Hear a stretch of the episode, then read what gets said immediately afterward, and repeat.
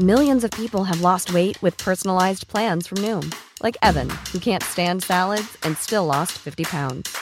Salads generally for most people are the easy button, right? For me, that wasn't an option. I never really was a salad guy. That's just not who I am. But Noom worked for me. Get your personalized plan today at Noom.com. Real Noom user compensated to provide their story. In 4 weeks, the typical Noom user can expect to lose 1 to 2 pounds per week. Individual results may vary. Burrow's furniture is built for the way you live. From ensuring easy assembly and disassembly to honoring highly requested new colors for their award-winning seating, they always have their customers in mind. Their modular seating is made out of durable materials to last and grow with you. And with Burrow, you always get fast, free shipping. Get up to 60% off during Burrow's Memorial Day sale at burrow.com/ACAST. That's burrow.com/ACAST. burrow.com/ACAST. Hey there, it's Michelle Norris. I'm host of a podcast called Your Mama's Kitchen. When I travel, I'm usually looking for a way to find a taste of home when I'm not at home. And one of the things I love to do when I am at home is entertain. And Airbnb allows me to do that. When I was in California recently, I rented a house that had a great kitchen. And when we were sitting around the table, we're all thinking, we're in someone else's house. Someone could be in all of our homes as well. If you have a home, but you're not always at home, you have an Airbnb. Your home might be worth more than you think. Find out how much at airbnb.com/host.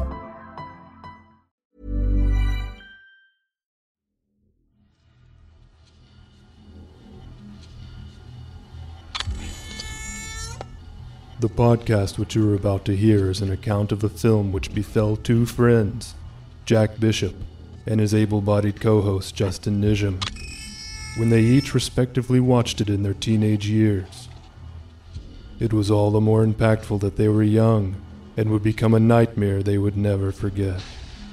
But had they experienced this film for the first time today, could they appreciate or even stomach the mad and macabre that they were to witness? The experience would later lead them to purchase one of the most bizarre and popular DVDs in the annals of American history. This week, on Cinema Possessed, The Texas Chain Saw Massacre. Cinema Possessed.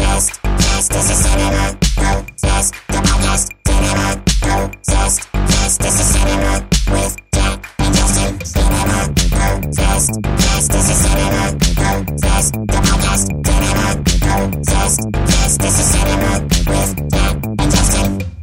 Welcome, everybody, to the Cinema Possessed podcast. My name is Jack Bishop. And I'm Justin Nisham. And each week, we take a close look at one film in our combined DVD and Blu-ray collections and discuss what it was about it that originally possessed us to want to possess it. We'll debate whether or not the film still holds that power over us today, and in the end, we'll decide once and for all if it deserves to keep its place on the shelf or be strung up on a meat hook and sawed into pieces.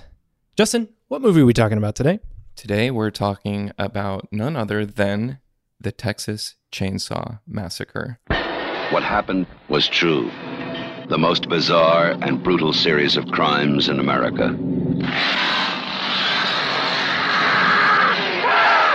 This is the movie that is just as real, just as close, just as terrifying as being there.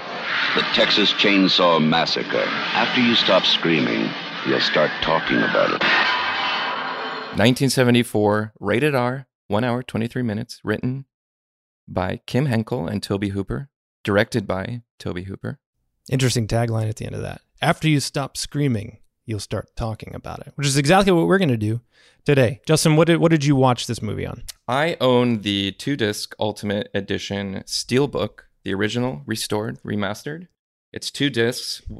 Disc 1 is the movie. Disc 2 is a heap full of bonus features, but I have some bad news. So I went to go watch the movie, and I opened up my DVD. Oh my God, it's cracked in half. I didn't even notice it was cracked in half, so I couldn't watch it on this edition, so right. I had to find it on streaming. Okay, I'm ashamed to say. Hey, that happens sometimes. That's physical media for you. That is one negative to physical media. But before we get into the version that I watched, mm-hmm. I'm curious what it is that you love about physical media. Well, I love the option of it being there. You know, there's been so many times when I want to watch a movie and it's just not available on streaming. Mm-hmm. And so when it's movies that I love, I really like the fact that I have them. Also, we live in a time too where sometimes it's on streaming and then it gets taken away. Mm-hmm. We also live in a time too where people fuck with that shit. You go and you find a movie on a streaming service mm-hmm. and you start watching it and you realize the aspect ratio is wrong. Mm-hmm. You realize that I put on Scarface one time and the music was different. It was the same melodies, but it was very clearly a different recording of the score. And I was like, I can't. Exactly. When did this happen? Why did this happen? Maybe it was some sort of a weird... They lost the rights to the music or something? Right.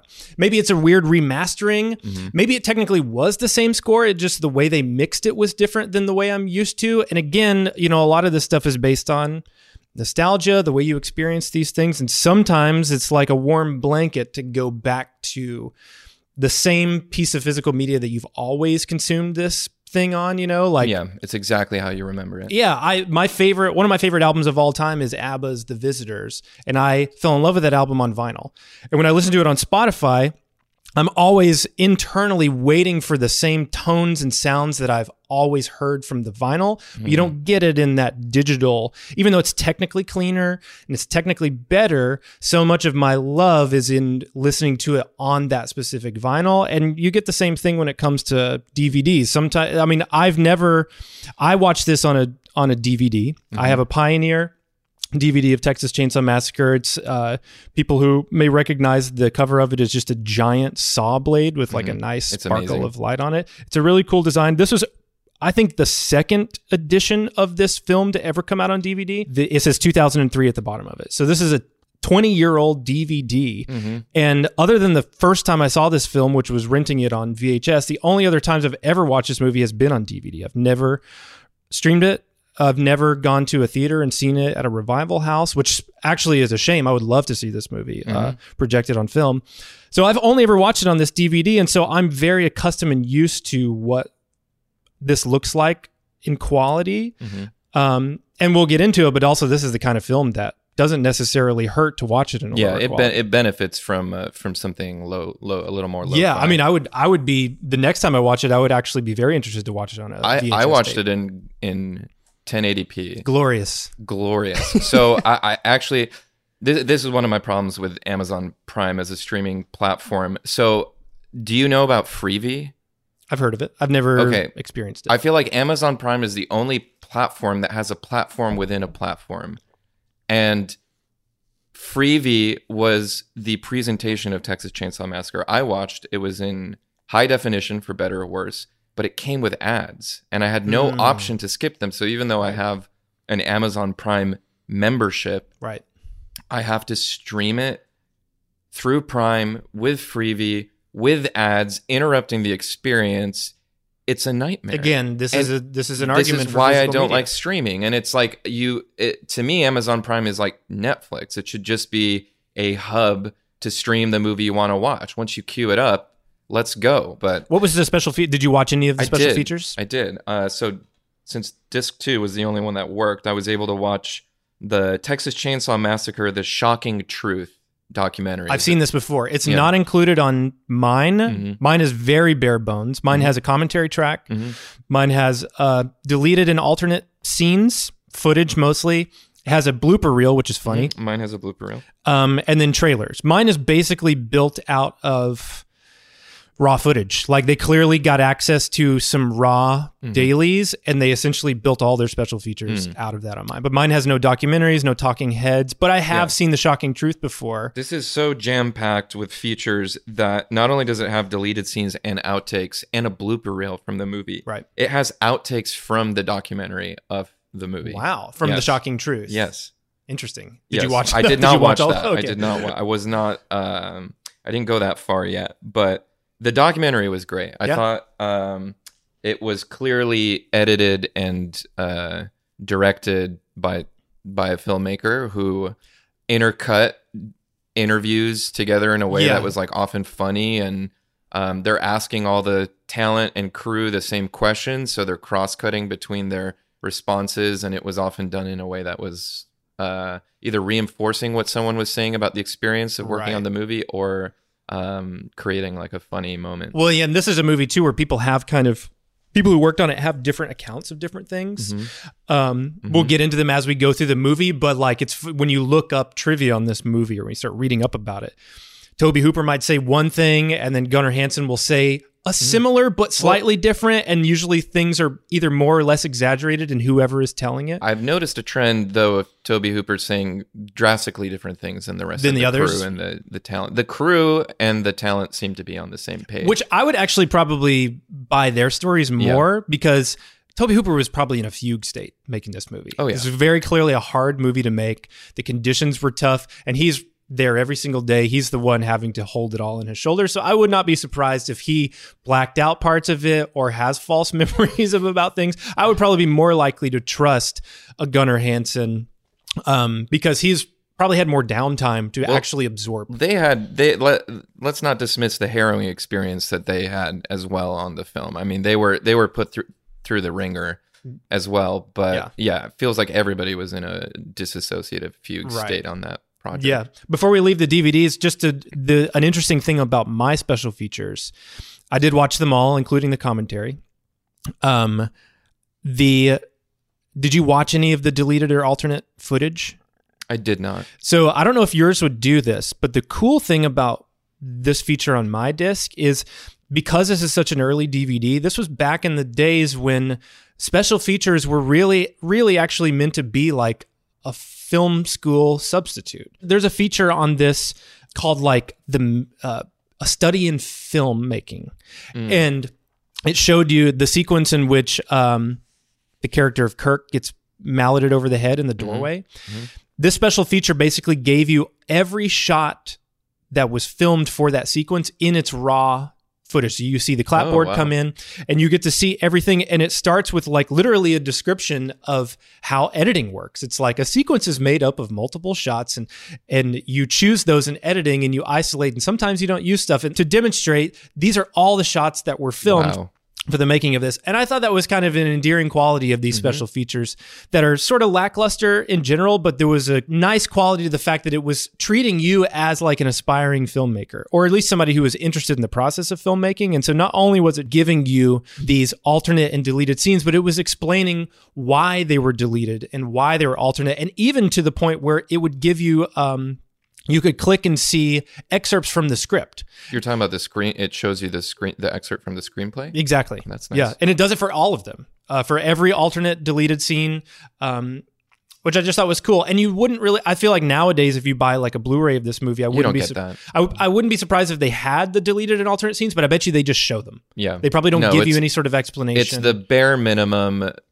Whoever's putting together these Blu-ray packages, they're like, let's just get this out the door. What was your relationship to this movie growing up? Do you remember when you first saw it? So yeah, you actually had a piece of misinformation in your opening. I didn't see it as a teenager, unfortunately. So this is one of those movies that was banned in my household. So you know my dad, he's a psychologist. He has very strong opinions about this kind of stuff. But he's a complicated man when it comes to what I can and cannot watch. So, for example, it wasn't necessarily about a movie being rated R.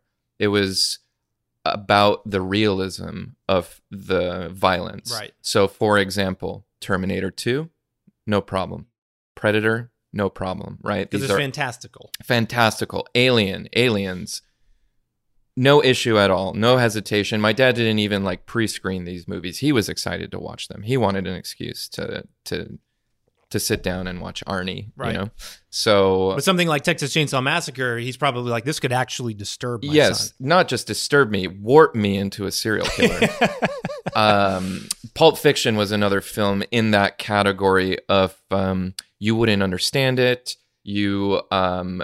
You will be tainted by it. Right. You know, he didn't use those words, but it was like... But it was clear to parents at that time that a movie like Pulp Fiction was irreverent with its violence and that it was using it to make humor. And that's kind of also a no-no when it comes to affecting your brain. But it also goes to show the... I'm sorry, the ignorance of my dad. He is making these judgment calls based on the box, and as we know, the box is usually sometimes the most gratuitous part of the movie. It implies something that oftentimes isn't there, especially if it's like a low budget video nasty or something like that. The cover and the title is designed to be the most shocking thing to get you into the theater or to rent the movie from the video store. And this movie is called The Texas Chainsaw Massacre. It's not The Texas Chainsaw Murders. It's a massacre. Yeah. It's a massacre. I think it's maybe the most appealing movie title you could have. It gets you in. It's scary in and of itself. I did hear some original titles that they had for the movie. Same. Head cheese. Head cheese, yeah. Disgusting. Yeah. But not nearly as effective. Leatherface was the title. Apparently, when they were filming it, they were calling it Leatherface. Right. But originally, which is great. Yeah, which is a good title. I had a similar experience where I didn't see this movie until I was about 13 or 14 because, one, it never played on TV. Mm-hmm. Every other horror franchise, Friday the 13th, Nightmare on Elm Street, Child's Play, Halloween, all these movies played on TV constantly. But Texas Chainsaw Massacre never played on TV as far as my awareness of it, although I was completely aware of the movie. I grew up knowing who Leatherface was. Kids talked about it the same way they talked about Freddy Krueger, but because the movie was called The Texas Chainsaw Massacre, and even that character of Leatherface sounded so extreme, and the fact that it never played on TV, by the time I was a teenager, it was like a cursed film in my mind. I think it conceptually is too disturbing for television, especially although at that time. The reality of what's in the film, especially by today's standards, is not that exactly. It's much gruesome, yeah. But I don't think you would want to watch a TV version of this. It's like, how do you edit around? Right. Well, because you're not even editing around necessarily graphic visual images of gore, you'd I'm sure a censor would want to edit just the tone of the film, right? And the scream. Yeah, you strip everything away. Yeah, you strip everything. This away. Movie has so much screaming. Usually, when I watch this movie, at some point I have to turn the volume down. Yeah, because I worried that the neighbors are going to be like, why do I keep hearing consistent screaming coming from this house? Oh yeah, you know that the sound person on that set was the unsung hero of that production. Oh, for sure. The amount of screaming just daily coming into his headphones daily, he probably has nightmares yeah. still. He still hears them ringing in his ears. Yeah, his partner is probably like, talk to somebody. Yeah, so I didn't see it until I was like 13 or 14, and that was actually, I had to kind of pump myself up for it. Like nowadays, I pretty much go into every horror film without really any actual fear. Yeah. But 13 or 14, I'm not quite there yet, so I'm still approaching new horror films with a sense of excitement and like actual nerves to see them, and this one absolutely I would do anything to get that back. Oh, I mean, it's what you chase for the rest of your life, and it goes away, and it's really hard to find. Yeah, we're desensitized. But I will say, watching this movie again, there's a low grade quality to it that feels authentic and legitimately scary from like an aesthetic standpoint, but you can tell, and I could tell even then, that there was like artistry in the filmmaking and the storytelling.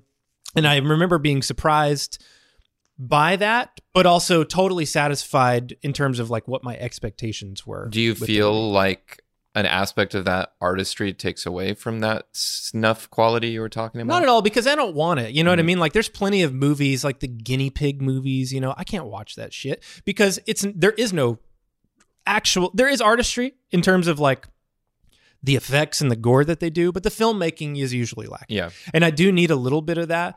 I don't love it when a movie is just being nasty. Yeah. So there's technically nastier movies. This movie, I think Texas Chainsaw actually strikes a really great balance of it, where it draws you in. I mean, let's just talk about that opening. That opening. Which one? There's like three openings. And that's what's so great about it is like it starts with a voiceover and text reading on the screen that is basically saying this is a true story. Right. Kinda the voiceover is being read by John Larroquette, by the way, from Night Court fame.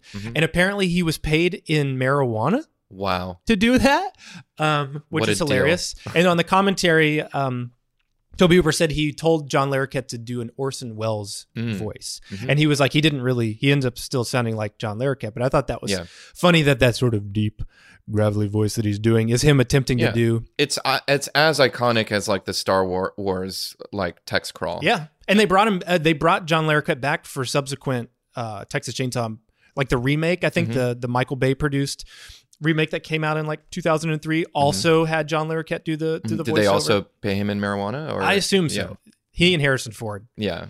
That whole opening crawl is amazing, and then the first shot of the film, that corpse sitting atop the grave, and that slow pullback with the sun. Speaking of artistry, I mean, just like that's like performance art. It's an incredible looking shot, and you're getting information while that shot is happening too. You're hearing like that radio, and they're talking about how graves are being exhumed, and somebody is going through and like unearthing these corpses. Oh, I forgot the flashes, the camera flashes, the signature. Do you know what that sound is? Like how they did that? No. I don't know either. I know that Tobe Hooper did make a lot of the music and the sound design. I wonder if it's like a musical instrument, like a violin or something. Yeah, I mean, it sounds like a bowing on something. And they clearly knew that was going to be iconic because the movie ended and I sat through the entire end credits and then goes to black screen and then it just...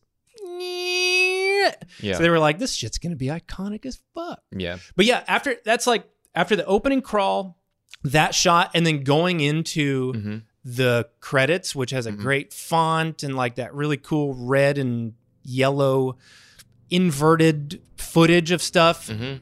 By the time that's over, I'm already like, this is a 5-star movie. Yeah. And then you got the armadillo on the road and with the revealing the van pulling up. You're completely drawn into it. And watching it this time too, I was putting together a lot of things that felt like I was putting them together for the first time. Like I'd never really considered what those camera flash pictures were in the context of the narrative. And it becomes clear that that's the hitchhiker. Because the hitchhiker, when they pick him up, he has that camera, that really cool camera that he has like strapped around him. And he's showing them the pictures that he took of the things. That's him taking those pictures. And it, you know, is later on revealed that he's the one, the essentially the dad character of the family says like, you've been messing around in those graveyards again. Yeah. So it's revealed that the hitchhiker is the guy who's exhuming these corpses. Right. But it's not immediately clear, like even when he's taking the photos in the van, you don't. This is from having seen the movie 100 times, and I'm only just now really putting that together. Yeah. And he's clearly the one who's taking these corpses and making art. Yeah, he's a brilliant. He's an artist. Van Gogh. It's a family of artists. Leatherface is an artist too. Yeah, and like most artists, they're controversial. They're like the Coppolas. Yeah. Can you separate the art from the artist in this?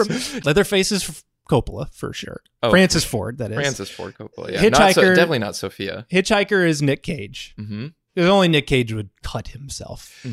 And I think Grandpa is probably Roman.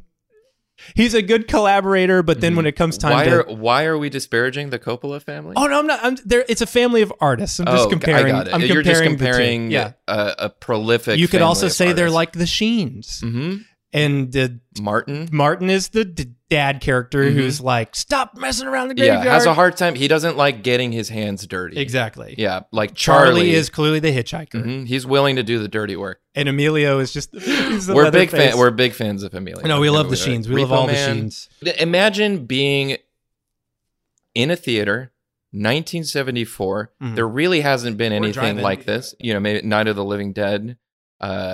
Maybe you saw Last House on the Left. It's easy to look at a movie like this that's like so iconic, so influential, and think of it kind of in a vacuum. You know, it's easy to think like this movie just came out of nowhere and had all this iconic aspects to it, and it changed the face of the horror world. But we both know that's not true. Movies are made because of trends. Movies are made because other movies that came before it were popular. In the late 60s, you had Night of the Living Dead, like you mentioned. You had Easy Rider, which also was hugely influential and like changed the game of that. By 1972, you had Deliverance, which was a huge hit. And that was also about like city folk coming to the rural countryside and getting a bad day with the locals. Last House on the Left came out in 1972, which is Wes Craven.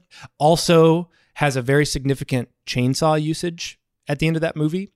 And a movie that came to my mind the first time I saw it, but I don't really hear referenced much with Texas Chainsaw Massacre is a movie called Children Shouldn't Play With Dead Things. Have you ever seen that? I have not. It's a Bob Clark movie.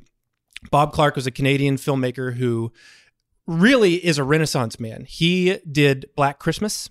I love that. Which is an amazing slasher film, and a lot of people attribute it to starting the slasher genre, and it has holiday stuff. And so a lot of people say Halloween never would have been made had Black Christmas not come out first. It sort of paved the way. And it also does like point of view slasher stuff. So that's an amazing film. If people haven't seen that, they should definitely go check that out. Bob Clark also did Porky's, which was hugely influential on like the teen sex comedy in the 1980s.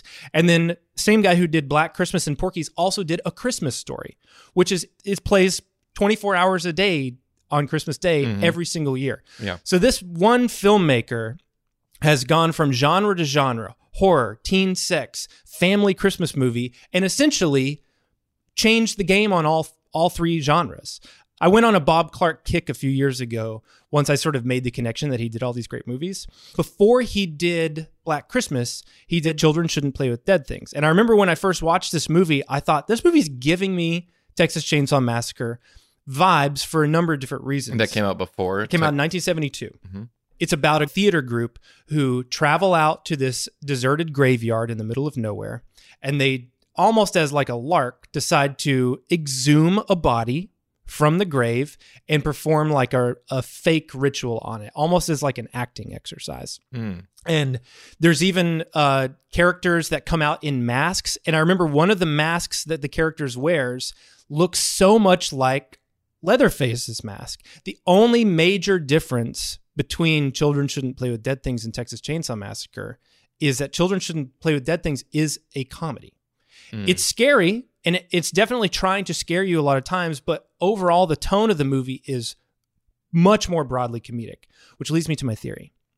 My theory, and I don't have much basis for this, so I'm kind of going out on a limb here, but my theory is that I think there's a possibility that Tobe Hooper and Kim Henkel may have set out to make a more comedic film initially, but through the circumstances of filming it and how tough and how hard it was, I think they ended up with a much more serious product when they got into editing. Well, he even says in some of the behind the scenes I've looked at that most people don't recognize or appreciate the inherent comedy in the movie. And there is so much of it. I was laughing my ass off. There was a lot of stuff. I watched it a couple times, and I noticed things on the second viewing I didn't notice on the first. For example, the scene where they pull up to the gas station where the dad is there. There's no gas. It's the barbecue place. There's like a window washer. The window. Did you notice the gag of the window washer starting to wash the car and stopping and starting three times? No. Every time he walks away from the van? No. So, yeah, it's like, what is it? The Jim, what's the actor's name? Jim Sidow? Sidow, who plays the dad, who's actually his brother. He's actually meant to be a brother. I learned that from the commentary. People think he's a dad because he's Leatherface's brother. They're all brothers. So they're all brothers. That's the intention. So grandpa is grandpa. We don't know who their dad is. Exactly. I think the character's name is Drayton. Does that ring a bell? Drayton. I thought his character's called the old man. There was grandpa, the old man, the hitchhiker, and Leatherface in this movie. Now, in part two, they're called the Sawyer family. Interesting. So, yeah, Drayton Sawyer, I just briefly... Yeah, see, that's who he becomes in part two. Okay, got it. But he's just credited as old man in the credits. What do you want to call him? We can call him Drayton. Let's call him Drayton. So, Drayton is basically telling them that he ain't got no gas. And so he walks away, and then the car washer walks away with him. Mm-hmm. And then he like comes back to the car and tells him something else, and the car washer starts again. Yeah. And he finishes and he leaves, and the car washer leaves with him, and then he comes back one more time, and then the guy does one last touch up on it, which originally when I saw that scene, I didn't notice it. I thought it was very I didn't notice it. Slapsticky. I just thought the whole point of that scene was to show that the bloodstain got left behind on the car. Mm-hmm. It's like funny that he's washing the car, but he did not wash the blood off of it. I wondered, is he in on this? You know, that he's like intentionally leaving the blood on the van. And an interesting thing about that scene too, Drayton is actively telling the kids don't go to the house. Yeah. Which I thought, watching it, I was a little bit like, he doesn't want them to go. Mm-hmm. He's actually trying to avoid, which another thing that I noticed while watching this is like, I just had a much easier time kind of connecting with the Slaughterhouse family in terms of their predicament. You know what I mean? Like, they're kind of in a predicament here. They're not acting right. They're not behaving in the right way, but I don't think they are actively out there trying to kill people. They trust the kids trespassed on their property. Exactly. Leatherface, every time he murders, he's depicted as this serial killer who just has a lust for blood. Yes. And almost every single kill in this movie, he's like fumbling around, and it upsets him. Panicking. Yeah. He's really scared. Upset. There's a scene where he literally has to sit and like decompress. Yeah. He's checking the window. He was like, who else is here? Yeah. Where are all these kids coming from? What is happening? He's just trying to like, get through the day. Yeah. And three people in a row walk into his house. What would you do if three people stumbled into your property? Obviously, I'd murder them. You'd murder them. I'd kill them all. No, yeah. And Drayton is very much trying to avoid that shit. He's like, if they go to that house, it's going to be a fucking mess that I'm going to have to clean up. So he tells them multiple times, I don't think you guys want to go to your grandparents' house. Multiple times. Just back out of here. Yeah. Get out of here. Yeah. That's usually reserved for a character that is not involved in the killers. That's usually a soothsayer who's like, turn back now. And I think it's very interesting that this movie gives it to one of the family members. Right. It's so hard to watch the movie with today's eyes and not judge the actions of the characters by everything that we've seen horror ensembles do. The classic sort of, don't go in the house, like turn around. What are you doing? Why are you going into that room? Why are you investigating that sound? All the things that we yell at people on the screen for doing, all the warnings are here for them, and they don't listen. They don't listen to Drayton. They don't listen to the old drunk. They pick up the hitchhiker despite him looking creepy, as Pam says. The group's reactions to him actually feel very authentic to me and were making me laugh so much. Like, they pick him up, they're instantly kind of getting a vibe off of him, but Franklin's trying to kind of go back and forth with this dude. I felt like there was a weak link in the group, to be honest. Please don't say Franklin. Kirk. Okay. Yeah. I thought his reactions of the group were the least authentic to me, where he's nervous. He's a little bit of like a meathead.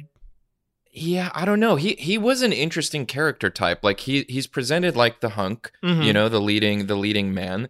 And he was anything but. Like, I mean, from everything from his cowardice in the van to him being the first one to get killed, I thought was really interesting and surprising. He got Drew Barrymore'd before Drew Barrymore and Scream was a thing. And he gets offed like right after he has this big stumble. Too, like he trips and fumbles. We'll get to the stumble. I have the stumble is a conversation in and of itself. Yeah. But the going back to the van, I love the scene. I thought it was funny. I thought Kirk. I was judging his performance a little bit. It didn't feel very authentic. It's interesting you were focused on Kirk because Kirk almost blended into the background to me. Like I was in these opening scenes. I'm really focused on Franklin, and I'm getting a little bit more Sally in there too, but Franklin to me is kind of like taking the lead on character in that opening stuff, and he's funny. He's funny when he rolls down the hill and he like, it's so funny. He's peeing in the bucket, and then a semi truck drives by too fast. Knocks his wheelchair over. I guess spooks him, and like he starts rolling down the hill, and there's a really funny shot where he chucks the bucket like the can over his head. Yeah, that. I think it either could have been two things. It either could have just been like, Tobe Hooper said, hey, when you go down the hill, throw the bucket over your head. And that's just him doing it. But it comes off as like, I don't want to get this piss on me. So he like throws it as hard as he can. One other thing. Great. I think really smart, subtle exposition going on in that scene too. Before they pick up the hitchhiker, they drive past the slaughterhouse. And Franklin starts saying how they kill them. And he explains that they used to kill these things with a hammer, but now they have this gun that goes boom, boom, boom, boom, boom, boom, boom, which is laying the groundwork, not only foreshadowing that that's going to happen to them, but it's also, it's giving us a little bit of context that like these people who worked at the slaughterhouse are essentially losing their jobs because of technology, because the times have changed and they're no longer killing the animals with hammers anymore. They're using these guns. It's putting people out of jobs. And in Hitchhiker even says it when he gets in the thing, he's like, that gun's no good. The hammer's better. And I thought that's just really smart writing to put that in there because it feels like It's supposed to just be creepy, and it feels like Franklin's just grossing everybody out. But we're actually getting kind of crucial information in order to understand why the family is why they are. Well, not only that, there's a lot, to me, what I unpack when I watch that scene, there's a lot of conversations happening about meat consumption and eating meat or whatever, where I was like, you know, I got to give credit to an ex who pointed this out the last time I watched it, that there's like might be a vegetarian theme going on here, where you have characters who say things like, I like meat, don't talk about this, right? Like they don't want to know the reality of how the meat is processed, mm-hmm. Because it's too disturbing and might impact their desire to eat. And the parallel between the massacre or the slaughter of animals in this like farming system versus the way that they are slaughtered in this movie, I thought was like, oh, that's an interesting perspective. Is, I don't know if Tobe Hooper's vegetarian or not, right, but to watch the movie as like a vegetarian film is kind of like another experience to watch with that lens. Let's take a quick break and we will be right back. There's never been a faster or easier way to start your weight loss journey than with PlushCare. PlushCare accepts most insurance plans and gives you online access to board-certified physicians who can prescribe FDA-approved weight loss medications like Wegovy and Zepbound for those who qualify.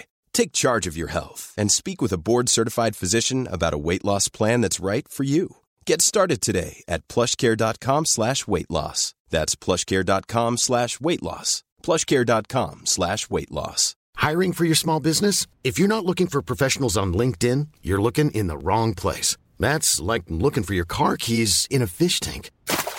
LinkedIn helps you hire professionals you can't find anywhere else, even those who aren't actively searching for a new job but might be open to the perfect role. In a given month, over 70% of LinkedIn users don't even visit other leading job sites. So start looking in the right place. With LinkedIn, you can hire professionals like a professional. Post your free job on linkedin.com/people today. Back.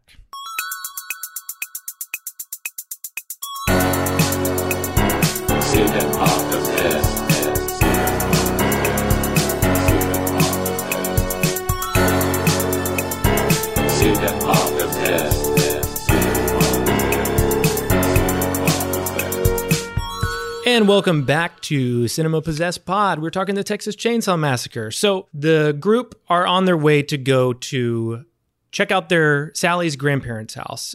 It's fully overgrown. I have to admit that I got like a little bit of nostalgia when they were going through those houses, because my grandma lived on a farm like that, and right next to her house was her grandmother. So my great-grandmother lived right next to her. Where was this? This was in Harrison, Arkansas. Big farmland. Everything was overgrown and grassy like that. It was basically like a dead farm. Mm-hmm. And I used to go there a lot as a kid, and I fucking loved it. It was so fun to go around. And like my Mima's house was basically just like Sally's house. It wasn't quite as dilapidated, but it was old, and there was, you know, bones everywhere. Maybe a little less bones, but it wasn't completely free of bones. It was there was taxidermied stuff. It was absolutely the kind of place where you looked up in the corner and you saw like a little family of granddaddy long legs. Now that was kind of funny to me. The sound effect of it's gross looking and it's creepy, but if anybody who knows granddaddy long legs, those are like the nicest spiders ever. Their mouths aren't even big enough to bite. No, they're harmless. Yeah. They're sweet, but they really try to milk a scary ass moment out of that. The sound design in that whole sequence, I think, is really cool.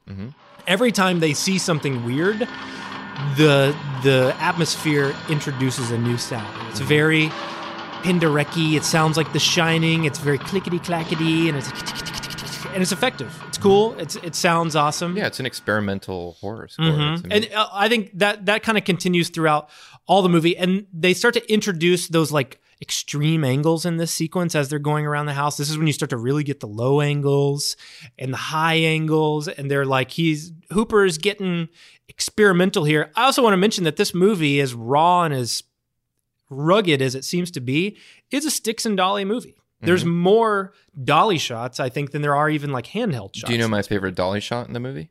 I'm gonna guess that it's the one that goes under the...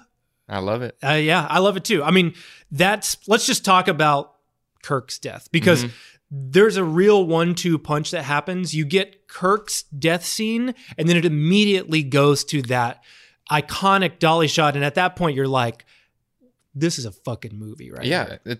It's that the Kirk death scene does something really special, I think, with blocking, with editing.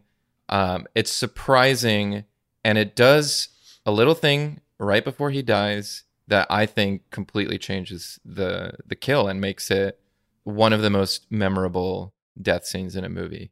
His trip, his fumble. Yes. You reveal he enters the house, you reveal that red room. So you see a splash of red, you know something bad. And there's his skulls on the wall. There's skulls everywhere. Then he goes up to that ramp and he trips on the ramp. Yes. And as he regains his composure, he sees Leatherface and a hammer crashing down on his skull. Mm-hmm. I mean, did it surprise you? Was it exactly how you remembered? It doesn't surprise me anymore, but it's a masterclass in just like editing. That's the sequence that's in the bonus features that shows you all the footage. Right. And that was really interesting to watch because there's like a full-blown POV shot where the camera is Kirk. You're walking through the doorway, and then the camera literally trips too. So you see the fall down, and then you go up Leatherface, and as you're going up, the camera does the zoom. And that's the only part that's actually used in the cut is when he raises the mallet, there's like a very quick zoom in on him. And that's part of the point of view shot that was much longer and was really going through, and smart move to use it. I'm glad they didn't use it. But they got that awesome raise up and it looks fucking great. I mean, that's the introduction to Leatherface's face. Yeah. Did it show the script that it was scripted that he trips, or do you think that was something that's a good question? That one didn't have the script inserts. The script inserts were in the deleted or alternate scenes. I think in the hands of a lesser director, it would have been a character walking into a creepy space. Someone pops out. It's a startling sound, and then they're killed. My guess is it was probably scripted and intentional because Jerry trips on it later on in the movie. Mm-hmm. He doesn't do as big of a trip, but he stumbles and he looks down, and he could have easily been killed by Leatherface in the exact same way because it's as he's walking through the door, he's looking down at his feet. That goes back to my thoughts around the vegetarian subtext of the movie, and it feels like the way that these characters are funneling into this house and funneling into their deaths is a lot like cattle's going to their slaughter. Dude. Even that, something about that ramp feels like something a cow would go up, on the ramp right before it's popped in the head. That's very astute. Yeah, I think that's totally intentional. I mean, everything Franklin says in the van about the cattle and the way they killed them with the hammers and stuff, it's completely foreshadowing what's going to happen. Putting Pam in the freezer too. Until Sally, Leatherface is not chasing anybody. He's just being fed on a conveyor belt, all of his victims. They're all basically crossing through the same doorways, and he's killing them one by one and, dealing with them as he would a pig or a cow. He's hanging them up. He's sawing them into pieces. Yeah. Have to give a shout out to Robert A. Burns, who was the art director on this. He's the unsung star of the movie. I mean, there's another good special feature on there that isn't listed on the back of the box. It's just a walkthrough. Somebody took a video camera on the crew, probably Burns himself who shot it, and just walking through room to room and just filming every bit of the production design. So you really get a close, detailed look at everything he did. There's so much that isn't even featured in the movie, and it's incredible. It's honestly, it's stunning to watch in the day and age in which we're so reliant on the internet. I can't tell you how many times we've worked with somebody and the props and the production design you get are either coming from a prop house or they're coming from the internet. No one has the time or the budget to make anything. But back then they didn't have those. So like the fact that he was able to fill this entire house with all of this shit that he didn't just find it and put it up. He found these things and then built stuff, because what you see it in the movie, but what you really see in this special feature is that everything is modified. He didn't just find a taxidermied squirrel and put it on there. He found the taxidermied squirrel, installed a light bulb in its head, put a cord out its ass, plugged it in, made it real, and then attached it to grandma's chair. Like, he is a performer. He is acting. He's putting himself in the shoes of the family and thinking like they do in order to find the inspiration to make. He's critical too. I saw an interview where he was critical of Tom Savini's work. Yes, The Mask. He was like, you could see the Tom Savini in The Mask. Yes, he was like, Leatherface didn't make that mask. Exactly. Tom Savini made The Mask. And I thought that was a brilliant. It's an interesting point for sure. And like, obviously, the lore is that this whole story is inspired by Ed Gein.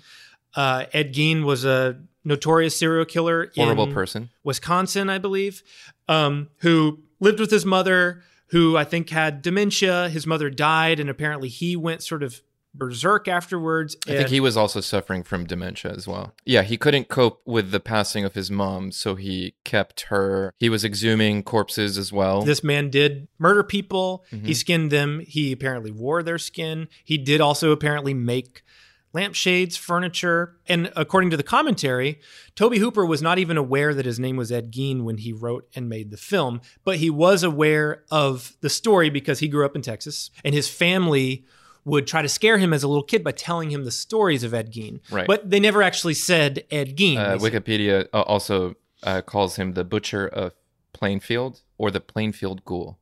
Mm. So those could have been... You don't hear ghoul often used for serial killers. But it's an appropriate title for this person. But there was a lot of serial killers in Texas. Mm-hmm. And one thing, I read the book Shock Value recently, which is a great book. I highly recommend it. And the reason why I hadn't read it was because I thought I knew everything about the making of stuff like Texas Chainsaw Massacre, Halloween, Last House on the Left. You think you know everything there is to know. Yeah, it goes deep. But then you read that book and you realize, oh, there's actually a ton of stuff that either I had forgotten or I never knew. And one of the interesting things was that all those filmmakers of the generation, Wes Craven, Tobe Hooper, John Carpenter, Dan O'Bannon, they're all... were very inspired by that guy who climbed up into the clock tower at the University of Texas. Mm-hmm. The sniper. And sniped out people. They were all very affected by that. And all of them, while they were in film school, made short films about... I think it's part of the reason why we have so many great horror directors that came out of this period, the 70s, late 60s, early 70s. Is because they really were, I think that was like a very prominent media attention on a killer, you know, and obviously Manson too. They're coming right off of Charles Manson. And also the Vietnam War. And the Vietnam War. The dolly shot that comes from under the thing. It's your favorite dolly shot. I actually have another favorite dolly shot, but we'll get to it. A new favorite. That used to be my favorite dolly shot. Is it the push in on the car at the gas station? Yes, we'll get to it. It's so cool. I love it. But that shot is really cool. Kirk gets killed. Pam gets up and goes into the house right after he's been killed. And the camera does this really amazing thing where it pushes underneath the swing set and follows behind her as she approaches the house. And the house just gets bigger and larger in the frame. The colors are so amazing. Her red shorts, instantly iconic. I had always heard that the way they did that shot was that they didn't have enough dolly track to do the full move. So what they had to do was start the move, push under the swing, and then as they were going, crew members were having to take apart the dolly from behind and run out and rebuild it in front of it in order to get the maximum length of the move. That's unbelievable. I'd always heard that. Gunnar Hansen brings it up in the commentary and says, didn't we have to do that for this shot? And it's funny because the cinematographer, Daniel Pearl, is also on the commentary, and he was like, nah, we didn't have to do that for that. And Gunnar Hansen was like, really? I thought we had to do that. And he was like, we had to do it for some shots, but we didn't have to do it for this shot. Because he was like, the camera was so low to go under the swing, we never would have been able to get people underneath the shot to build it. He was like, we did have to do it on some other shots, but like not on this shot specifically. But another cool story they told is that that shot was not boarded. It was not written. It was something they discovered on the day. It was something that they kind of got inspired in shooting. And the producer didn't know what they were doing. And he started to freak out because he was like, this isn't on the shot list. This isn't boarded. What are you guys doing? They got into a huge knockdown, drag out fight, basically being like, let us shoot this shot. And he was like, we have to move on. We're running out of time. Classic producer. Yeah. And they won. And thank God they won because it is by far the most talked about shot in the film. It's iconic. It's amazing. Back to my theory about it being a comedy, or the intention was maybe to make it more broadly comedic, is that Tobe Hooper wanted this to be a PG movie. Mm-hmm. He was. He actually wanted to. He called the MPAA. He was dead set on not getting an R rating for this, which you watch this movie and you go, what, one, why would he ever think he could? But two, why would he want to? Well, he also talks about his first movie, Eggshells, as something that didn't do so well. And he was like, all right, my next movie, I got to get into Hollywood. I think he had straight up ambitions to get into Hollywood and wanted to make a movie in an established genre that could play well. Yeah. And so part of that was, like you said, he called the MPAA. Mm-hmm. He described the scenes that he was going to shoot and was basically like, how in the fuck am I going to get a PG out of this? And they were like, you probably not, but the best thing you can do is don't show blood. So one of the myths about this movie is that it's actually bloodless, which I think is false. This movie is not bloodless. Who says it's bloodless? Well, the people are hyperbolic about it. People will say, well, you know, you actually don't see anything in the movie. You think your brain tells you that you've seen things, but you don't actually see them, which is true in some cases, but this movie is fucked up. This is a fucked up movie. You see quite a bit. Now, people point to the meat hook scene. They say you don't actually see the meat hook going into her back. That's true. Mm-hmm. You don't actually see blood dripping off of her. That's also true. Yeah. But there is blood all over those walls. Mm-hmm. Blood or no blood, to see a woman picked up and thrown onto a hook, whether you see insertion of hook into back or not, you're seeing her dangling there. She's screaming. There's blood all around her. That's still violence. Yeah. There's a misconception that Texas Chainsaw is effective without being violent, and I think that's blown out of Leatherface is decapitating Kirk. Yeah, and then he goes over and saws Kirk's head off. Yeah, which you don't see. Technically, you don't see it. I do think it is worth acknowledging. There's more blood later on in the movie. There is more blood later on. There's a lot of disturbing imagery, a lot of disturbing concepts in the film. Mm-hmm. But yes, they don't explicitly show as much gore or blood or impaling or severing as the title would imply. I think that is part of the mythology of Texas Chainsaw. The marketing, the notoriety of it is what leads somebody like my dad to say, this is too much. And yes, I should not have watched that as a child. It is too much. But it's not what you think. I'll say, too, the chainsaw work in this movie is incredible. Elaborate. That's coming from you and I have worked with the chainsaw before. Mm-hmm. It's hard. It's hard and it's scary because, one, the way you work with a chainsaw when you're doing filmmaking is if you're doing a wide shot, you can take the chain out. But if you're doing any sort of close-ups, you got to have a chain on there. So you got to be careful because you're going to need to see that chain move. Mm-hmm. The stuff we were doing, we were close enough that we had to have the chain on there. And we had to run that chainsaw indoors. And the second you start spinning that saw, that room fills up with this toxic smell of gas. And I remember there was oil on the chains that was just spraying everybody. It was really intense and it was scary. And you have to really treat it like the weapon that it can be. And this movie, I think they're working on a low budget.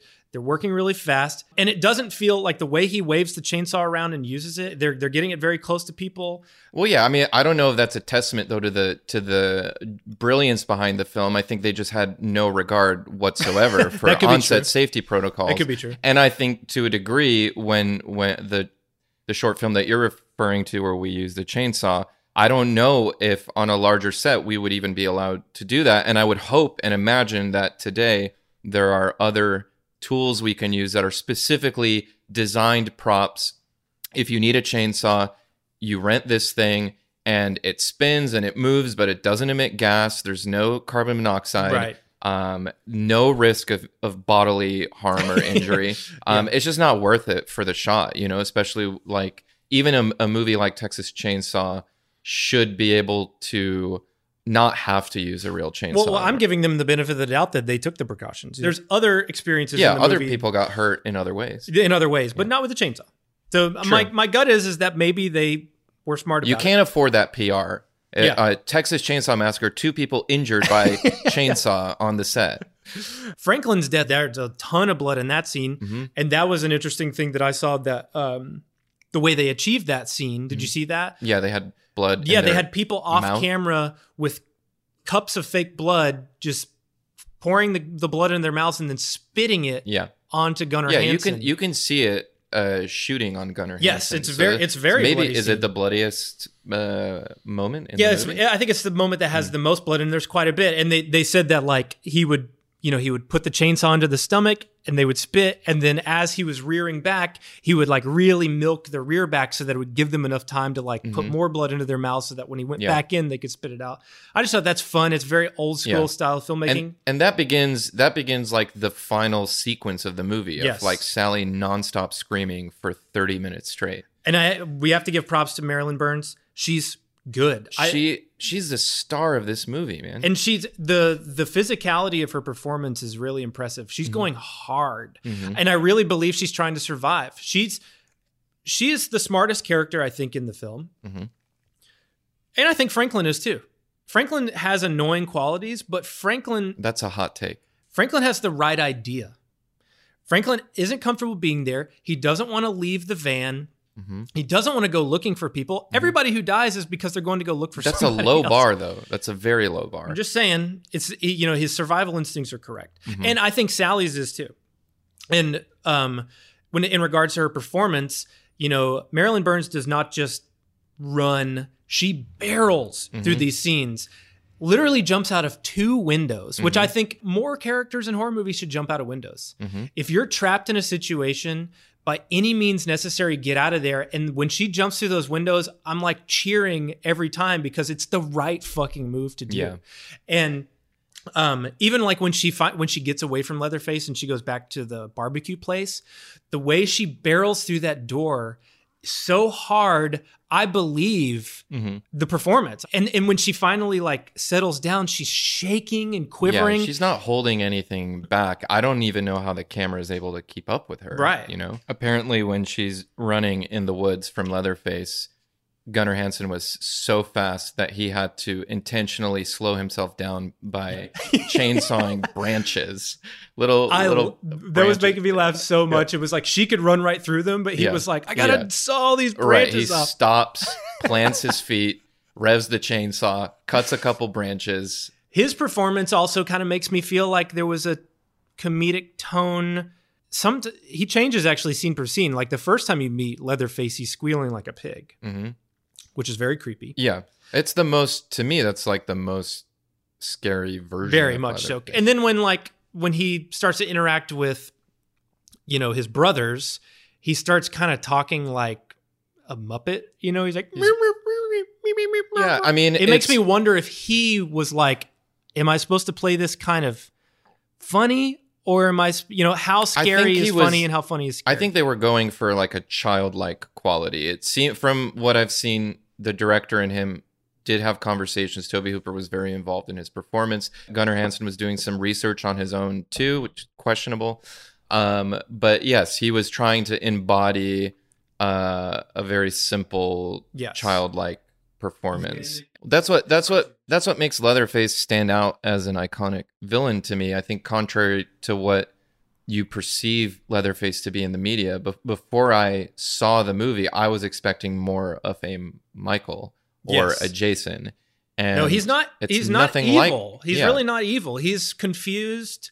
He's scared. And if you consider that all this man knows is slaughter, because that's really all he's been trained to do, and he doesn't really have any other social life other than I don't think he went to school. Again, he's an artist. He is an artist. He's finding ways to make art with his masks. Like Tarantino, didn't go to film school, still making good movies. You get the sense that if he was shown some love or somebody invested in him, he could have had another path. Yeah. The scene in which Sally goes into the barbecue, she realizes that the barbecue guy is part of the family. He kidnaps her. He puts her in the truck. That's my favorite shot in the movie. It's so filled with tension, yet it's so fucking cool looking. It like the camera starts outside of the truck. It does this really fast push in, goes through the truck window as he loads her body in. He closes a door. The camera pulls out again, waits for him to come back around. He gets into the driver's seat and then does like a slow push in back to a close up. The way that scene is lit, just that push and pull back of the dolly movement. Well, that's also that scene too has the comedy and the subtext too. It's like him, he was like, I almost left the lights on, you know, like the cost of electricity these days is enough to put a man out of business. It's just like, these are fun little details that make the world feel real too. Right. That poor man's process of that whole sequence is really cool. When he starts driving, and for those who don't know what I'm talking about, poor man's process is when you're shooting a driving scene, but you're not actually driving. You're faking it. You're moving the lights across the people. You're filling in the background or something. You're making it look like they're actually driving in a space when you're just sitting on a stage. They were clearly doing that in the scene where he's driving back to the house at night. And I appreciate that they don't even try to do anything with the background. They just allow the nighttime background through the windows to just be pitch black. Mm-hmm. And they do all the work by shaking the camera, shaking the car, and moving lights across his face. And it looks fucking great. And I would rather more films do that than like put a green screen behind and try to put details in the background or even do rear projection, because a lot of times that pulls your attention away. There's something nice about it just being black in the background, because a lot of times when you're driving at night, if you were to take a camera and film a car inside of a car driving at night and you lit the people on the inside, you're probably not going to be able to see the background moving behind you. And so sometimes it's better to do that. The way that he beats Sally with the broom is very challenging. It's very, again, there's no blood. Mm-hmm. You just see him hitting her. You hear the sounds. It's weirdly disturbing. It's very disturbing. And you get the sense from some of the, because he's treating her like an animal. Yeah, and I believe from some of the behind the scenes stuff I watched, some of those hits were real. Like Tobe Hooper was asking him to like actually hit her because everything he was doing looked too fake. Like you're pulling the punches. Yeah. And at a certain point, Sally was just like, "I just get it over with. I'm tired. Just hit me." Which there's a more egregious version of that comes even later. Yeah. So let's get to the dinner scene. Mm-hmm. So this dinner scene is harrowing. It sounds like it was even more harrowing to shoot. Apparently, they were already working on like 16-hour days every day before this. But from what I hear about this sequence is that because every actor was involved and Grandpa is involved in this scene, and Grandpa was done by a 18-year-old in full prosthetic makeup.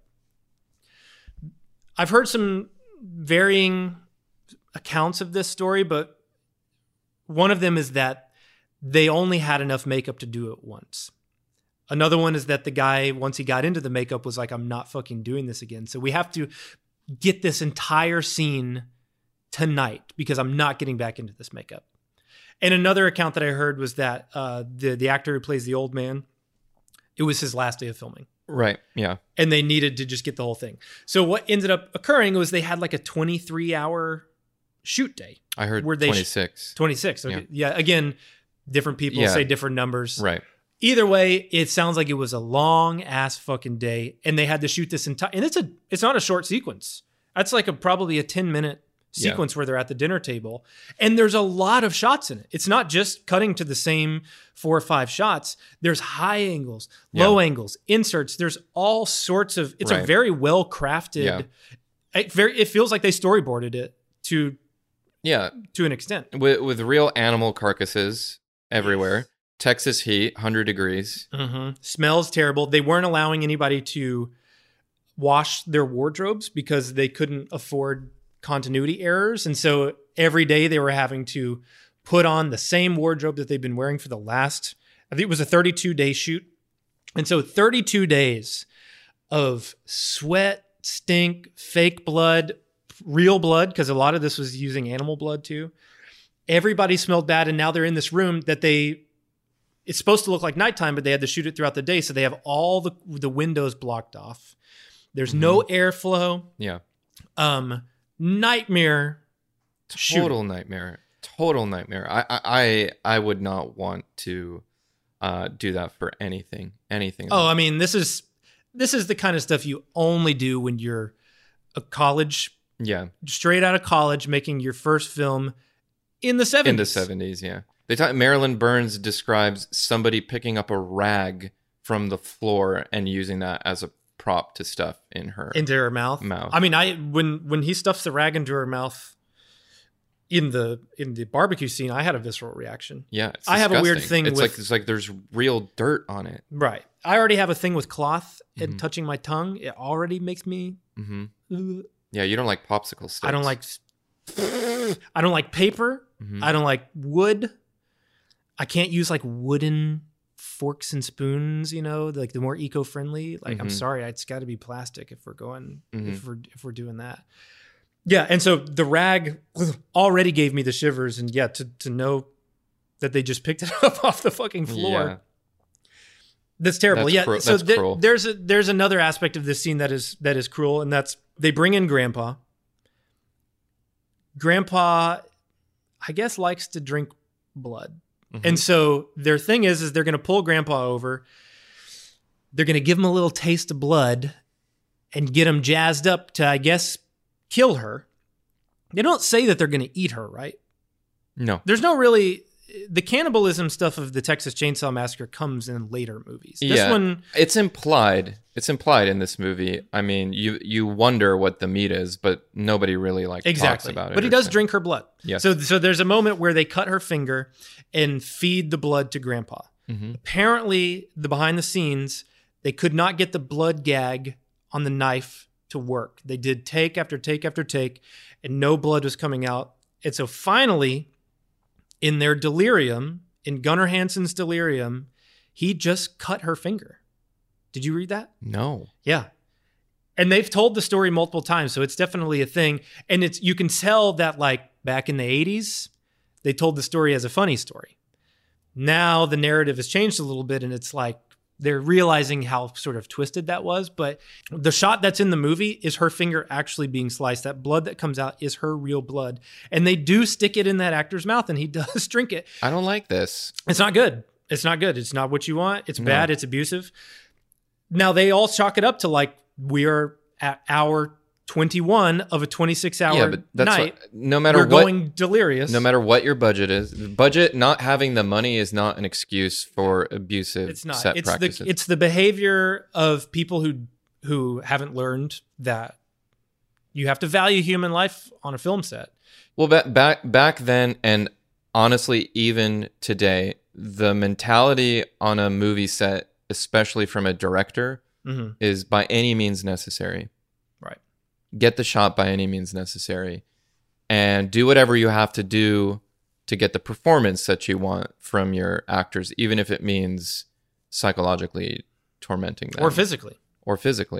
And William Friedkin has a story about slapping a priest in the face on The Exorcist. Yeah. I said, do you love me? Do you trust me?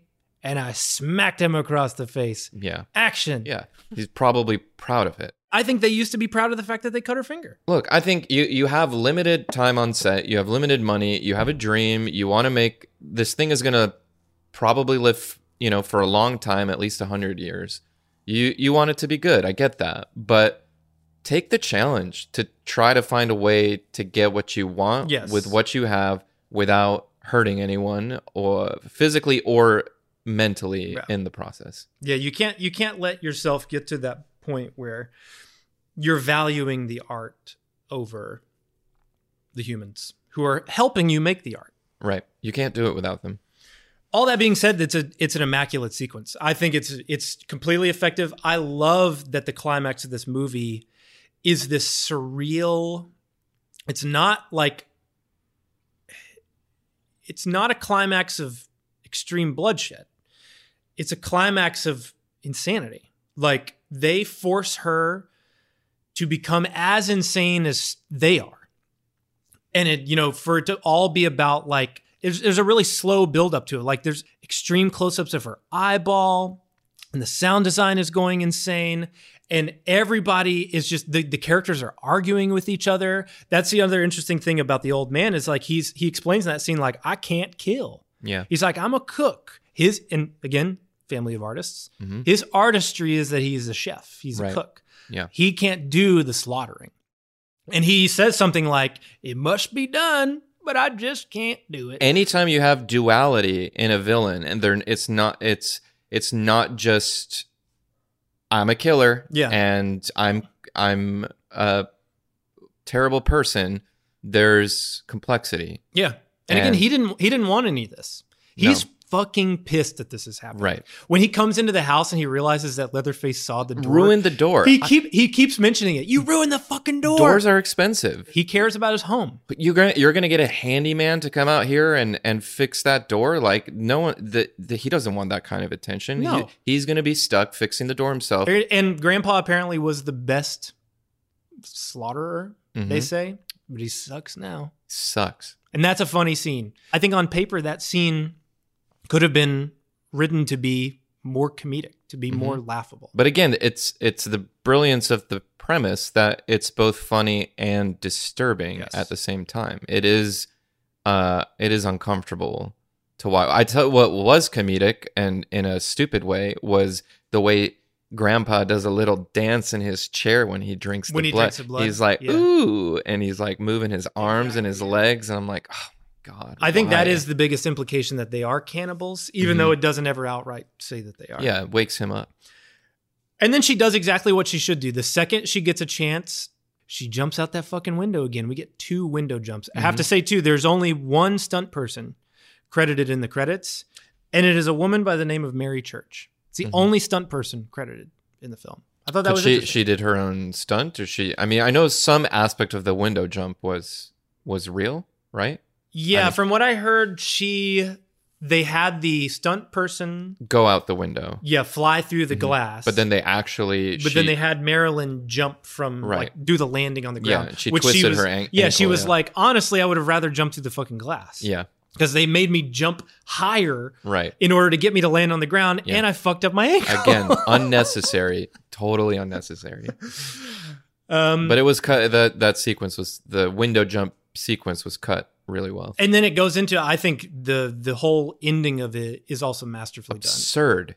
It's very scary. It's funny, but the chase element of it is really good. And then the movie just ends.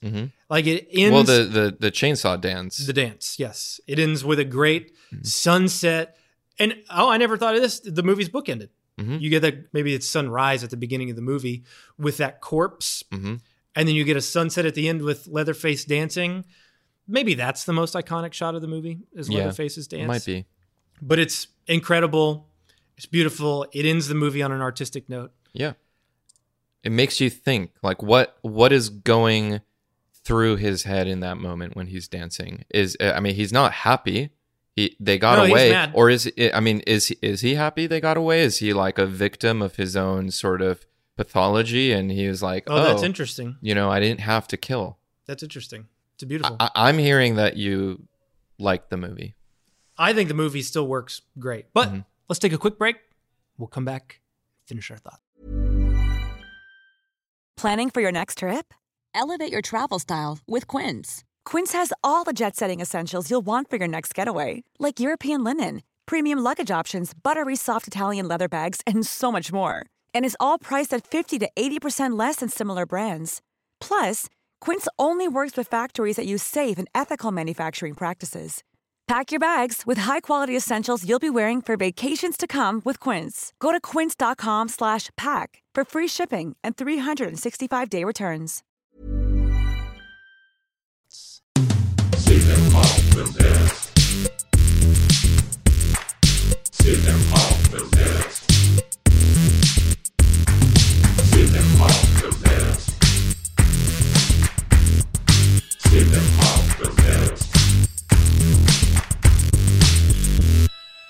And we're back, and we are joined here by the wonderfully talented actor, director, writer, and my wife.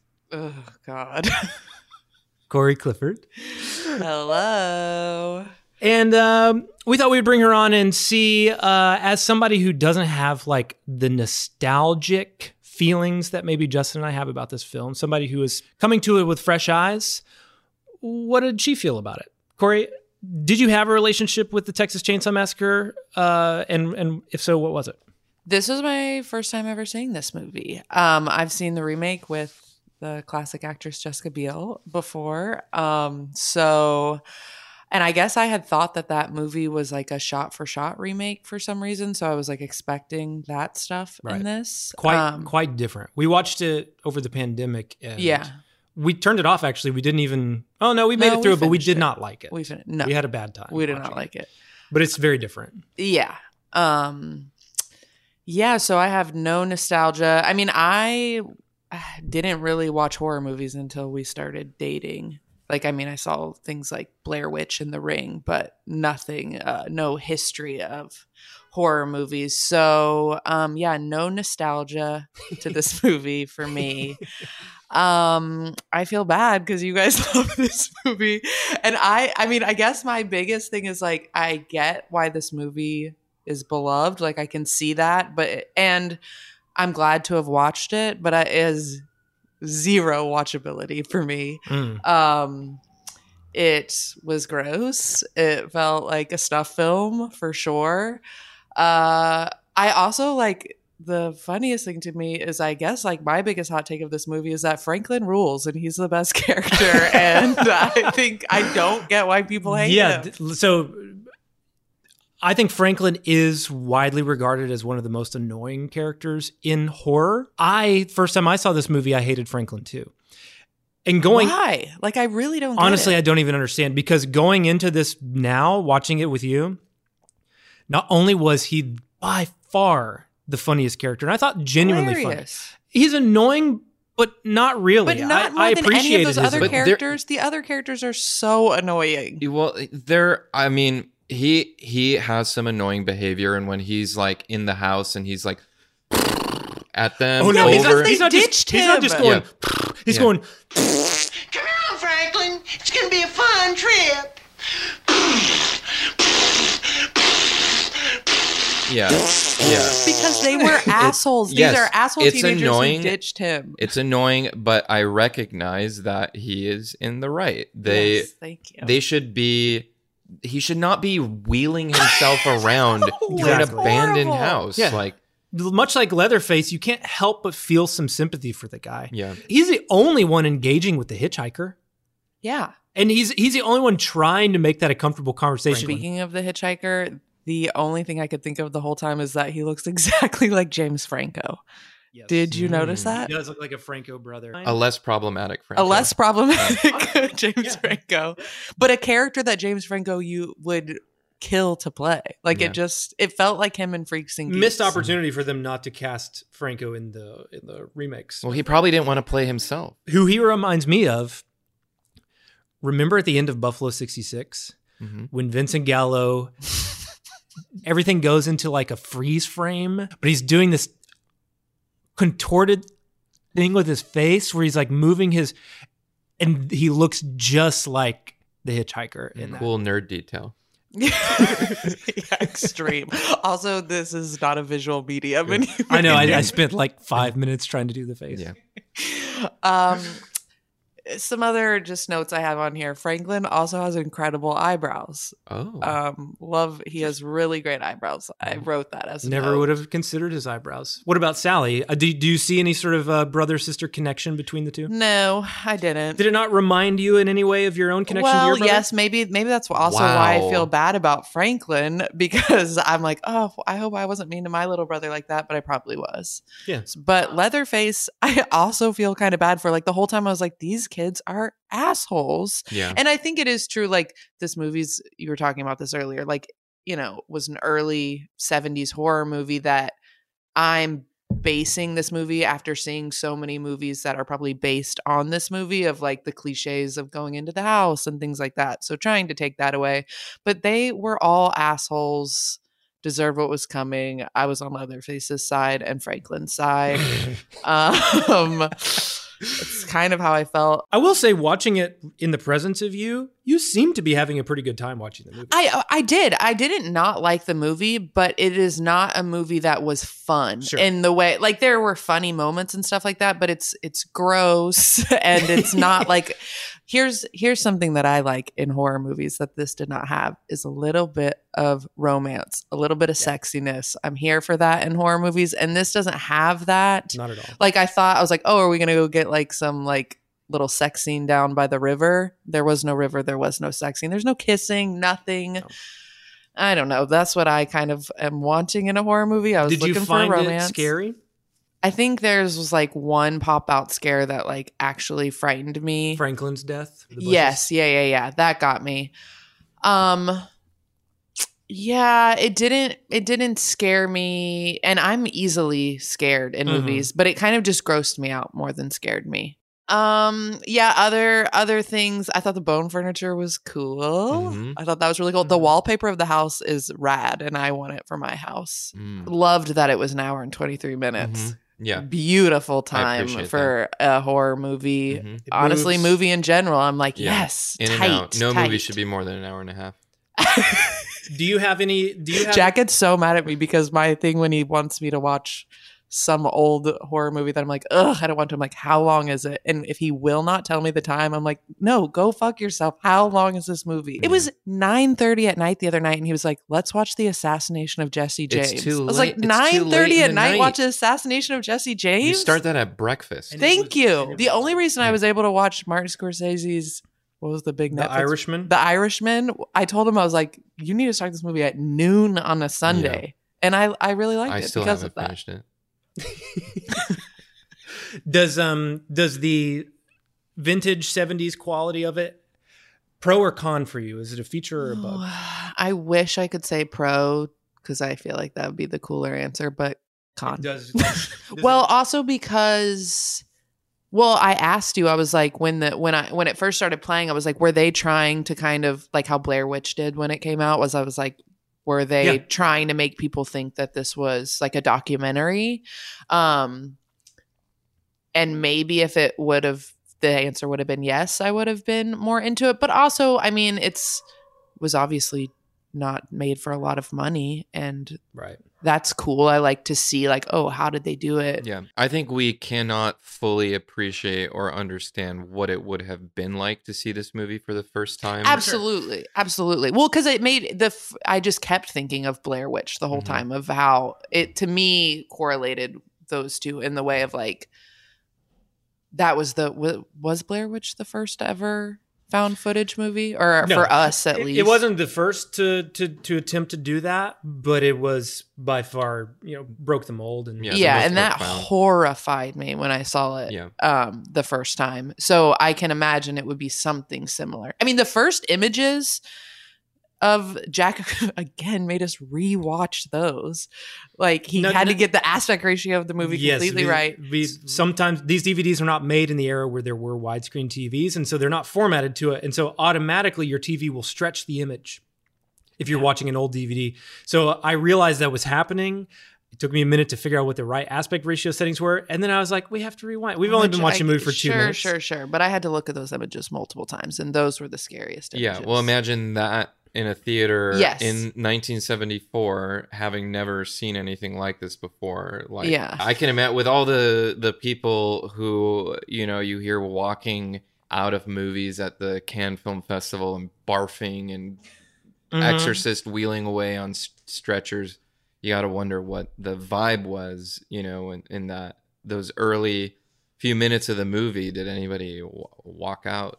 Well, my other favorite thing was the astrology girl. Pam. That was Pam. Okay, Pam. I loved her character. I thought she was so fun. And I absolutely loved that she was reading everybody's astrology in the van the whole time, because that felt very today. I mean, maybe people have always been obsessed with astrology, but I do feel like in the past couple of years, it's blown up. It's come back. And I just thought that was really funny, because every road trip we've ever gone on, we've been in that scenario. Like my best friend Marianne, who friend of the pod and of all of us, every time we're on a car trip, we'll pull up everybody's astrology and read it, and it felt, it just felt fun and nice and like a real person thing. Yeah, it was, again, another aspect of the movie that I'd forgotten was in there. And the second it was happening, I was like, this is funny. And it was just so funny when she was like reading, everybody, she's like, okay, wait, what are you? Oh, you're an Aries or whatever. And she was like, oh, today it says that you're going to come across a really weird person. And it like just fit every person. And it really bothers Franklin, because she's reading Franklin's horoscope. Yeah, again, Franklin gets it and he rules. There's an Easter egg on the cover of the magazine. There's a headline at the bottom. I had to freeze the frame to read it, but it says, shocking results of food pollution. as like a headline of one of the articles in it. Ooh. And I thought, given the scene we just watched talking about food mm-hmm. and farming and slaughterhouses, I was like, this has to be intentional. It definitely, I wrote that in my notes of like, this movie makes me want to be vegan. When Franklin, the only time I wanted to turn. Oh my God, I know Franklin, what you're going to say. When he was eating the sausage. It was disgusting. Out of his mouth that like kind of looked like a cigar and a piece of shit. It was... What? It looked like a penis. Oh, well, there you go. Too. Oh, it probably was. I guess that's what it was supposed to be. I mean, if you buy into the cannibal that they're making the mm-hmm. food out of people's corpses. Ugh, it was so gnarly. It was disgusting. Also, when we were watching this movie, before we watched the movie, Jack was like, let's order like a fun meal. I was like, okay, not thinking, haven't seen the movie, don't know. He orders barbecue. That's crazy. We eat a whole barbecue meal, mm-hmm. and then we're watching this movie, and I felt sick to my stomach. That's sadistic. I think that's sadistic. It was not conscious. I think it was... It was subconscious. And one of the things we had was like a Texas hot link sausage. Ew, yes. It like truly makes me want to gag. And when Franklin was walking around with that in his mouth, I was like, that looks just like the sausage. He trolled you. He trolled me bad. Would you dare watch Texas Chainsaw Massacre 2? Would I dare watch the sequel? I mean... Dare is probably the wrong word. Would you be interested in watching this? If Jack made you. Yeah, I mean, sure. You'd be open to it. Yeah, I'd be open to it. That is also, by the way, back to my comedy theory. If you look at Texas Chainsaw Massacre 2, that is an outright comedy. Yeah. And so... It kind of does what Evil Dead 2 does. Well, that makes me more interested in watching it, because I think that's also when I say like the romance or like the sexy parts, which I do want in these horror movies, but also... like the Nightmare on Elm Street, there is like a fun, like comedy element about it that like, that makes it rewatchable for me. All right. Well, final thoughts, Justin, concerning this DVD that you have, that you own. Are you going to keep it? Are you going to trash it? Or are you going to upgrade it? Well, considering that the disc is broken, definitely going to trash it. You're going to trash it. By the way, what do you think of steelbooks? Do they make any difference to you? Do you give a shit about steelbooks? I don't care about them. I don't even know if I particularly like them.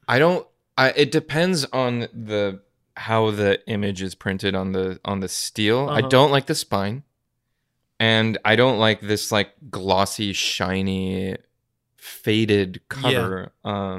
It's dented. Doesn't look great when it's dented. That's the thing. I feel like steelbooks warp. Yeah. But I do appreciate that more thought is put into this than the average, packaging. They're more special. I think, look, there's a lot of questions to ask here. I do enjoy the movie. Mm-hmm. I appreciate a lot of aspects about it. I have reverence for it as something that has significantly shaped the genre and does a lot of artistic, interesting things with it. I think if you choose to look at the movie as a message on vegetarianism, not just a slasher, but something that captures the director's philosophy about something from that time point, and it's saying something about industrialization, food, agriculture, all of that, the movie becomes way more interesting to me. That it's not just a slaughter fest, but it's got something behind it. It's got meat on the bone.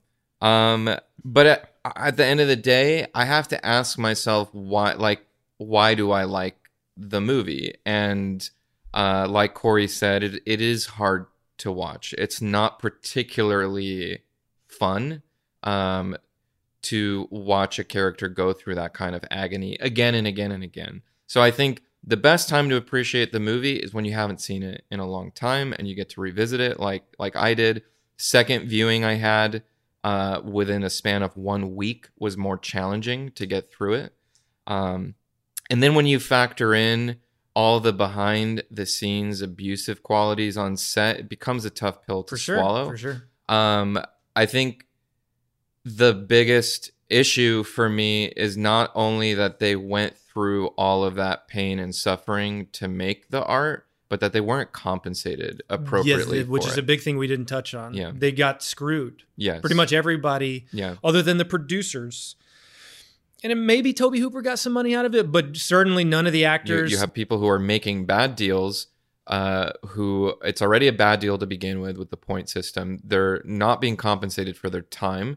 They go on, they suffer incredible emotional and physical distress making this movie. Some of them had careers after it, some of them didn't. Yeah.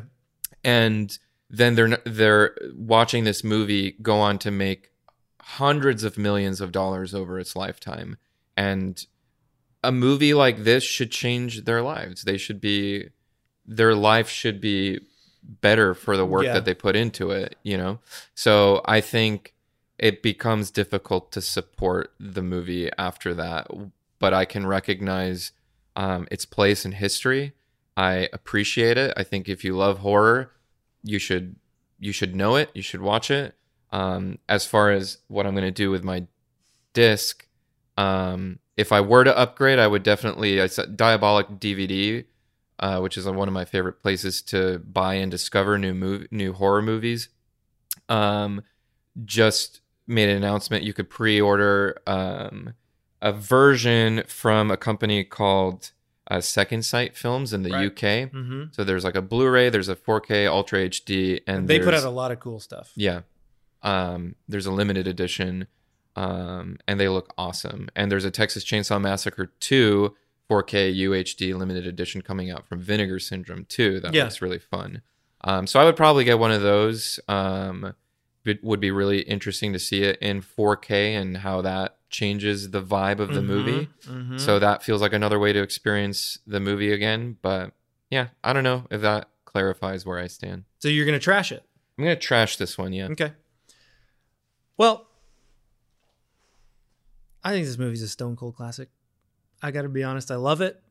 The aesthetics of it alone are such a comfort to me. That's where the rewatch value comes for me. Mm-hmm. And the fact that it is layered and that it does have depth and that I can watch it again now for at least the 10th time in my life and still be discovering new things about it and be able to put more pieces together and find new depth in it is telling that it's just a well-made movie. And I look forward to, again, returning to it in a couple of years. The DVD, however, that I have is not up to par. You know, I mentioned that I had to work on the aspect ratio to get it to fit the TV. I would love to see this movie in 4K. I would love to see what it looks like. So I think I am going to upgrade this. And I'm going to get that Second Sight Blu-ray because it does look fucking awesome. You're not going to get the 4K Blu-ray? Well, I don't have a 4K player. Mm. But I do. I should get one. You have 4K TV? Is it a 4K TV? Yeah. Okay, I'll do it. Because usually the 4K version of any movie will come with a regular Blu-ray disc. Then that settles it. Then I'm going to get I'm going to upgrade to the 4K. Mm-hmm. This is one of my favorite horror movies of all time. I can't get rid of it. And I totally agree. I do think there's, you know, so many great movies have really questionable ways of being made. And it does make it hard to reckon with certain things. But I love the movie. So I'm going to upgrade it. And that means that listeners, if you want to join the Patreon, what we do when we upgrade our films or when we trash them, we put them up on the Patreon. So if you join our Patreon, not only will you get bonus episodes, but you'll also be able to get your chance to get this DVD if you want it. We will be putting it up there. But they have to be a subscriber? You have to be a Patreon subscriber? At any tier level? No, you have to be, you can't be the super bit. You have to be the collector's edition tier or higher. Well, I feel bad because I want to upgrade, but yours is shit. Mine is shit. No one's going to want a broken disc. Why don't we double do it? Why don't we just put them both? Whoever the winner is gets both, and you can toss. Yeah, because yours has got all the special features. We could do that, or I brought my Texas Chainsaw Massacre lunchbox that I was willing to also offer up. Hey, if you're willing to give it, I'm sure the Patreon subscribers. We got to come up with names for them. On me, I'll ship it to you. I think it should be separate from the DVD. No, just they get it all. One person gets the disc. One person gets very special, guys. So get to subscribing. Okay, so now that we've said everything there is to say about the Texas Chainsaw Massacre, what do you say we play? The Texas Chainsaw Massacre Quote Spectacular. It's gonna be a fun trip. That's right. The Texas Chainsaw Massacre quote spectacular. So here's the game. Justin looks dumbfounded. I am going to read you a quote from somebody. It's not a characters in the movie. These are quotes that people have said about the movie. And you two have to guess who said the quote. It's multiple choice. It's multiple choice. Oh, okay. Quote number one. The Texas Chainsaw Massacre looked like someone stole a camera and started killing people. It has a wild, feral energy that I had never seen before, with none of the cultural band-aids that soften things. It wasn't nice. Not at all. I was scared shitless. Is that A, Wes Craven, B, John Landis, C, Rob Zombie, or D, Mark McGuire? Oh my God. I'll take a guess. Okay, Justin chimes in. Rob Zombie. Wrong answer. Corey, do you have a guess? I'm going to say Mark McGuire because that's so random. What? All right, can I guess again? Yeah. I thought it was like a trick, yeah. John Landis. Okay, I have the answer in Wes Craven. Wow. That's correct. Corey has a point. Ooh. That's bogus. The master of horror. This isn't a game. This is a massacre. He just wanted a quote on the box. That's not on the box. Oh. That actually came from Shock Value. Read it. Quote number two. I was skeptical about doing Texas Chainsaw at first because it's such a cult classic. I'd seen some of the sequels and was not a fan of those. Jessica Biel. Let me read the multiple choices first. Is that A, Matthew McConaughey, B, Renee Zellweger, C, Jessica Biel, or D, Tobe Maguire? I'll let you go. Well, now I forgot that they're in the sequel, huh? Matthew and Renee. That is correct. Matthew McConaughey and Renee Zellweger. I do want to see the sequel now, actually. Texas Chainsaw Massacre: The Next Generation, which is part 4. I guess I'll just stick with my original answer, Jessica Biel. Yes. Nice. Corey in the lead with 2 points. Justin has 0. The new queen of horror. Okay. Quote number 3. I don't have anything against the Texas Chainsaw Massacre. If it scares somebody, I think that it's serving a valid purpose. It is doing what the filmmaker intended, but it is not something that you hand to kids. Is that A, Oprah Winfrey, B, Steven Spielberg, C, Stephen King, or D, Jerry Maguire? E, my dad. Now that if it was D, Jerry Maguire, that would mean it was a quote from the movie Jerry Maguire. I'm gonna go with Stephen King. That's correct, Justin. Points on the board. Okay, it's 2-1. How many questions are there? I don't remember. Make it quick. Quote number 4. The Texas Chainsaw Massacre hitchhiker really made people never want to hitchhike again. Hitchhiking is always vaguely sexual.